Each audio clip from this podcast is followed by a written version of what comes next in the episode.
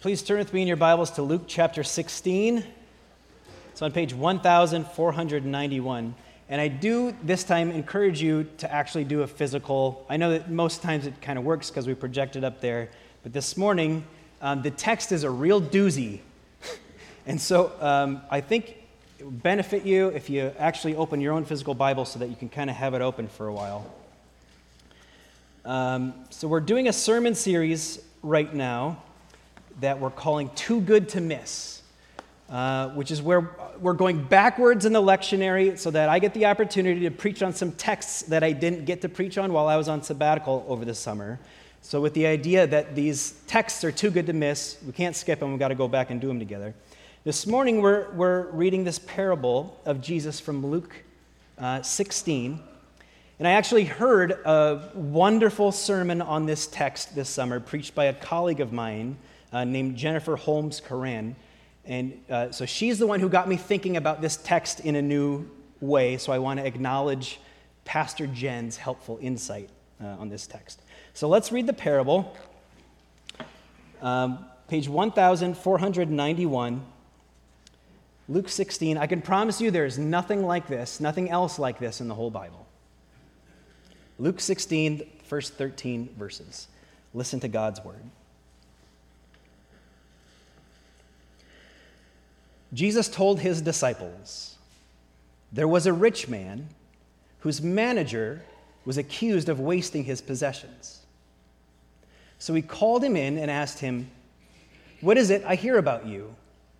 Give an account of your management, because you cannot be manager any longer. So the manager said to himself, Well, what shall I do now? My master is taking away my job. I'm not strong enough to dig and I'm too ashamed to beg. I know what I'll do so that when I lose my job here, people will welcome me into their houses. So he called in each one of his master's debtors, and he asked the first, How much do you owe my master?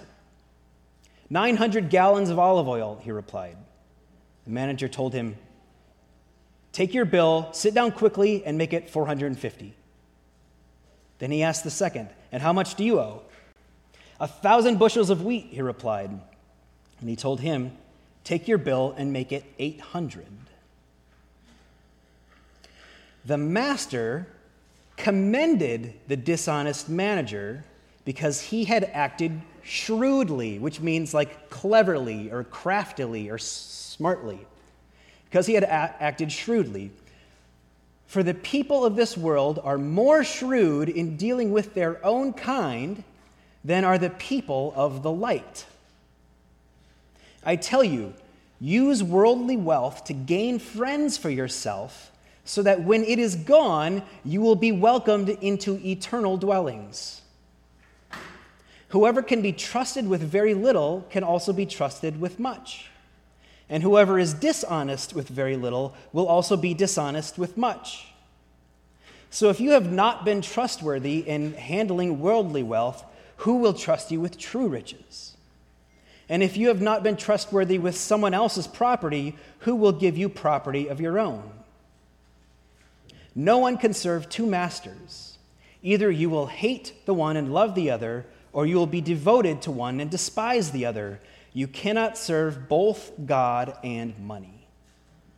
This is the word of the Lord.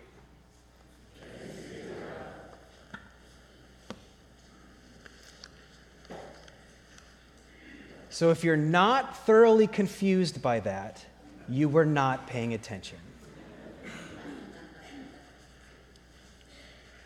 There's a, there's a pretty standard agreement among biblical scholars that this is the most confusing passage in all of the New Testament. Nobody knows what to do with it. And we had the benefit today of reading it in translated English. If you read it in the Greek, it's even more off the wall, it's even more confusing. Our English translators are, are trying to hold it together for us, trying to make it seem a little more cogent. Um, and I know, I know we just read it, but I want to do a little recap of what happens in this parable.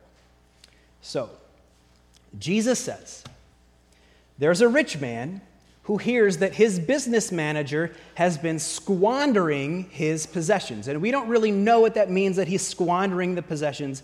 Maybe he's been kind of lazy with the possessions. Maybe he's literally been stealing possessions. We just don't know. All we know is that the business manager has failed to do his job. So the rich man calls his manager into his office and he says, Hey, I've heard about your mismanagement of my wealth. I'm really upset. You no longer work here anymore. You're fired.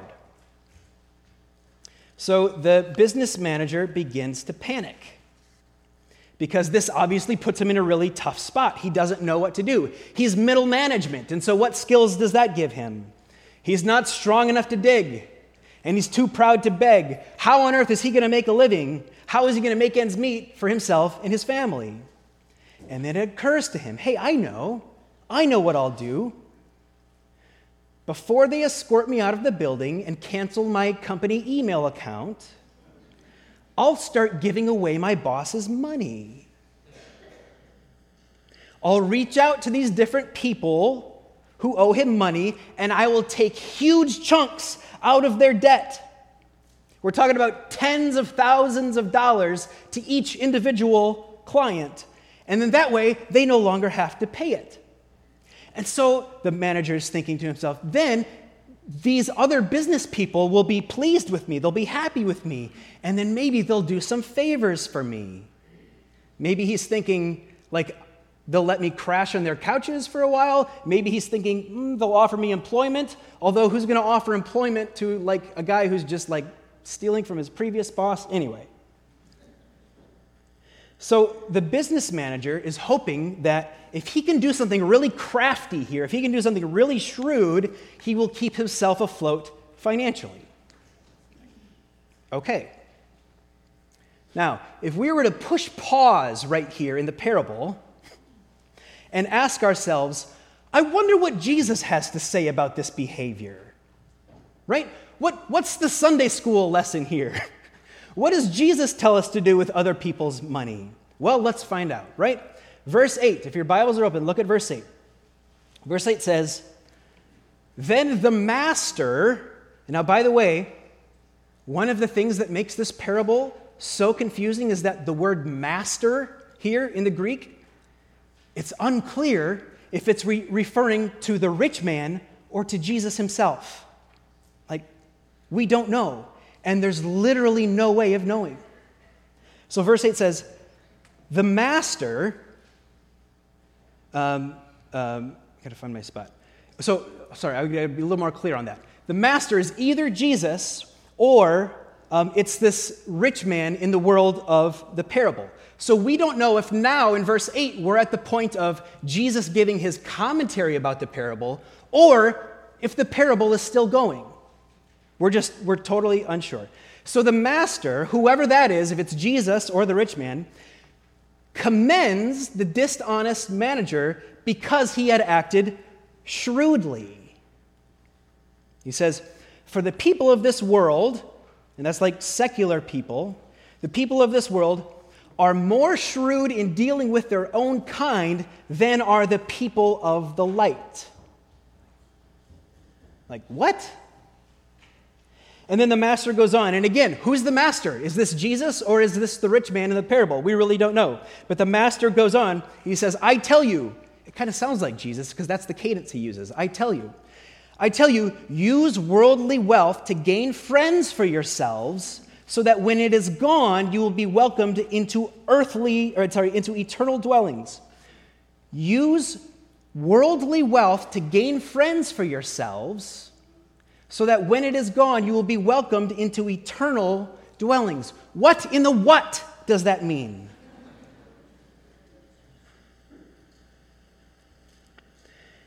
And then the text goes on from there, and it says uh, some of these truisms about money and about possessions and about priorities, and they're all fine and good, and, and they're totally true, but it never really returns back to the parable. It never re- really returns back and explains what on earth is happening. And so at the end of the parable, we have no idea what to do with this text. One commentator, um, Reverend Debie Thomas, asks these questions of the parable. She says, Why does the rich man, or Jesus, we don't know which one, Why does the rich man or Jesus commend the dishonest manager?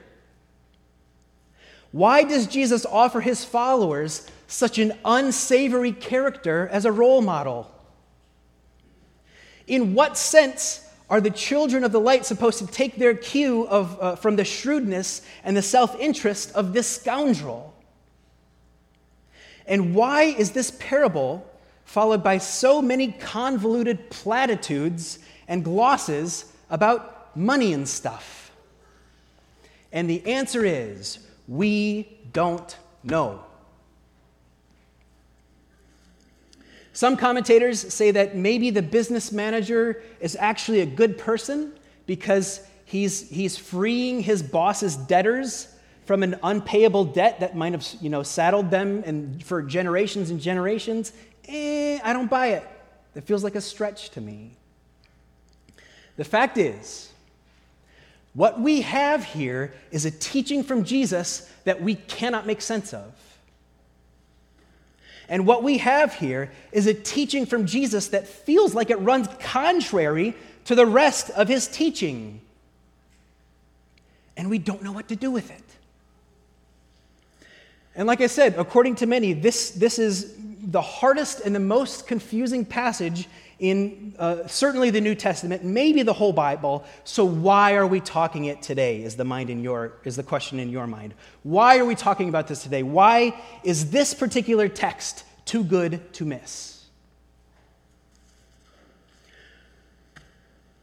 What I want to talk about today isn't so much about this text as much as I want to talk about the nature of the Bible and the nature of the Christian faith itself. You know, I can't help but think that if God wanted to make himself perfectly clear in Luke chapter 16, he very much could have done that, right? But he didn't. And he doesn't. And instead, he gives us something else. He gives us this text that we can't quite handle. It's this text that we can't get our arms around. He gives us something that frustrates us and that confuses us. He gives us something to struggle with and to wrestle with. He gives us this thing to kind of wonder about. And generally speaking, that's not what you and I want from God.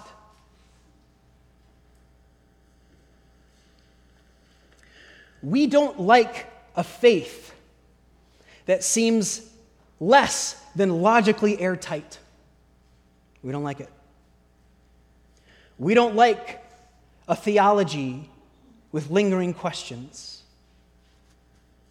We don't like a Bible that is written in multiple ancient genres over hundreds and hundreds of generations by dozens and dozens of different authors with all kinds of harmonic dissonance throughout. We don't like that kind of Bible, but it's what we've got. And while you and I might be very displeased about those things, God, frustratingly enough, doesn't seem all that concerned by it. And it makes me wonder maybe God was very intentional when He gave us a faith that we can't quite handle. Maybe God was very intentional when He gave us something that we can't totally get our arms around.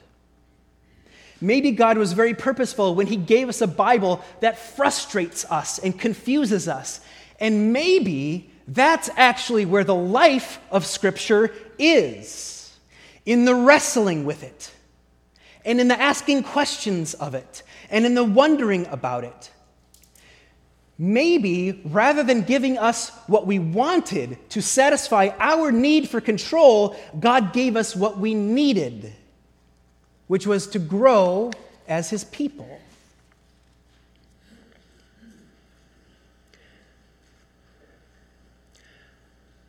I worry sometimes how much our rightness and our need to be right gets in the way of us actually practicing our Christian faith. For some reason, and I could hypothesize here, but for some reason, we Christians have a tendency to place rightness above all other spiritual virtues. In fact, I would argue that we tend to think that it's our rightness that makes us Christians in the first place. Like, we're Christians because we believe the right things. And we're Christians because we're correct in what we think. And we're Christians because we subscribe and sign on the bottom line to these specific ideas about the realities of the universe. But is that the case? Is it our rightness that makes us Christians?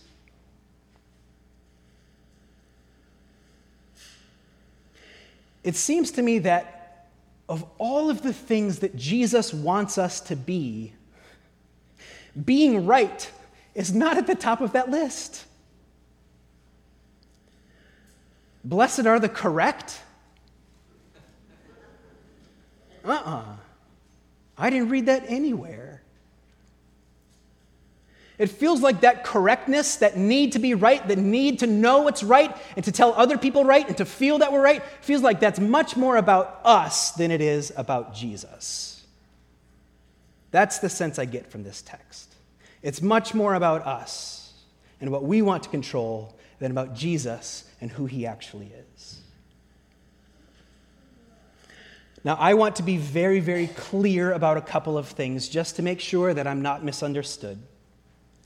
I do not mean to cast any dispersions on the Bible at all. In fact, I mean to do the opposite of that. I mean to lift it up. I do not mean to shake anyone's faith in the Bible. I do not mean to suggest that the Bible is anything less than God's divine word to us because that is what it is. It's not my intention here. But what I do want is for the Bible to come alive to us and for the Bible to challenge us. And I want the Bible and the Christian faith to feel so much bigger than our so called mastery of it. And rather than have us thinking about how we have the faith and we have the Bible and we have God, I want us to feel that God is the one who has us. You see the difference there? Oh, it's just so important. There's a posture that we can take where we stand over God and we stand over the Bible, where our faith is doubtless and we are right and our theology is airtight and systematic. Or there's a posture we can take where the Bible actually stands over us. There's a posture that we can take where we have God and we have our faith, and those things belong to us. And there's a posture we can take where God is the one who has us, and we belong to Him. This is why every single week we pour out the waters of baptism. It is a reminder not so much that we have God, although we do, and there's lots of sermons to be preached there, but it is not so much that we have God, it is so much more that God has us. And our rightness is not a factor in that scenario. Just ask a newborn, newly baptized infant about their rightness and you will discover that they are right about less than even you. And yet God reaches down out of heaven and he grabs the little one and he says, You are right. No, no, no. He says, You are mine. Because God loves us. Because he loves us. Because he loves us. Because he loves us.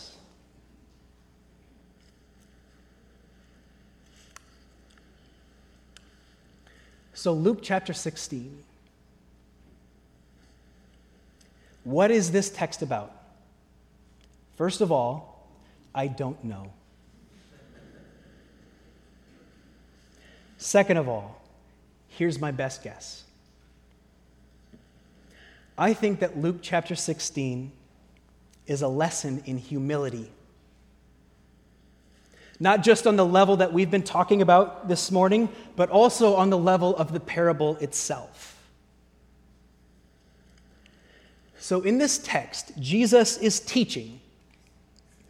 And the text, before and after what we read, the text identifies that there are two audiences for Jesus uh, in, in this teaching his disciples and the Pharisees. So there's two different audiences there. And the one thing that the disciples and the Pharisees have in common is that both of these groups tended to think very highly of themselves. Both of these groups tended to believe that they were God's chosen and preferred people. Both groups tended to walk around with a degree of confidence that they were right and that God favored them for their rightness. So, in front of the Pharisees and in front of the disciples, who does Jesus take time out to praise? White collar criminals. white collar criminals. That's right. Not the ultra religious Pharisees with their conservative legalism and their self importance. And not these newly popular uh, disciples with their progressive ideas and their readiness to sit at the right and left hand of Christ in the kingdom. No, no, no. Jesus takes this opportunity in front of the Pharisees and the disciples alike to extol the shrewdness of white collar criminals. a group of people that literally no one can respect.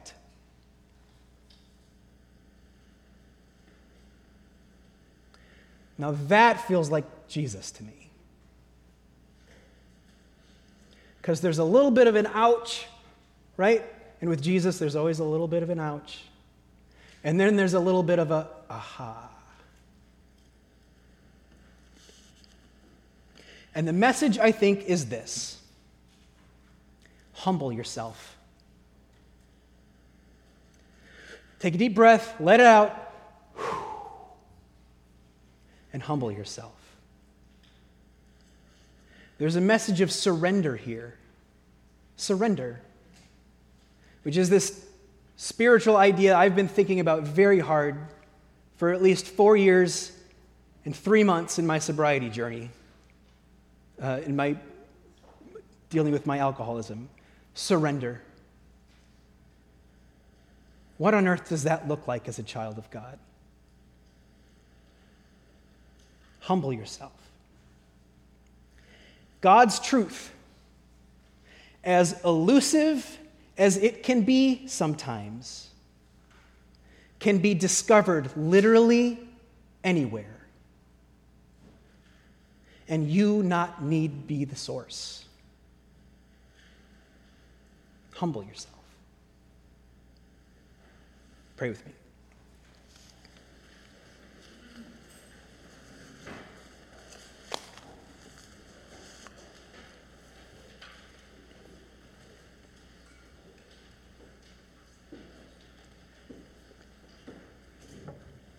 Lord Jesus, we thank you. We think for your hard word to us today. Uh, maybe we stumbled upon something together. Maybe we learned something. And maybe the preacher was off his rocker. Either way, today we celebrate the fact that it's not so much that we have you, but that you have us. We thank you for your word to us. We thank you for the truth that you invite us to live into. We thank you for your heart for us and for this world. And we thank you for this invitation we have now to join you at your table and to take you into ourselves. In your name we pray. Amen.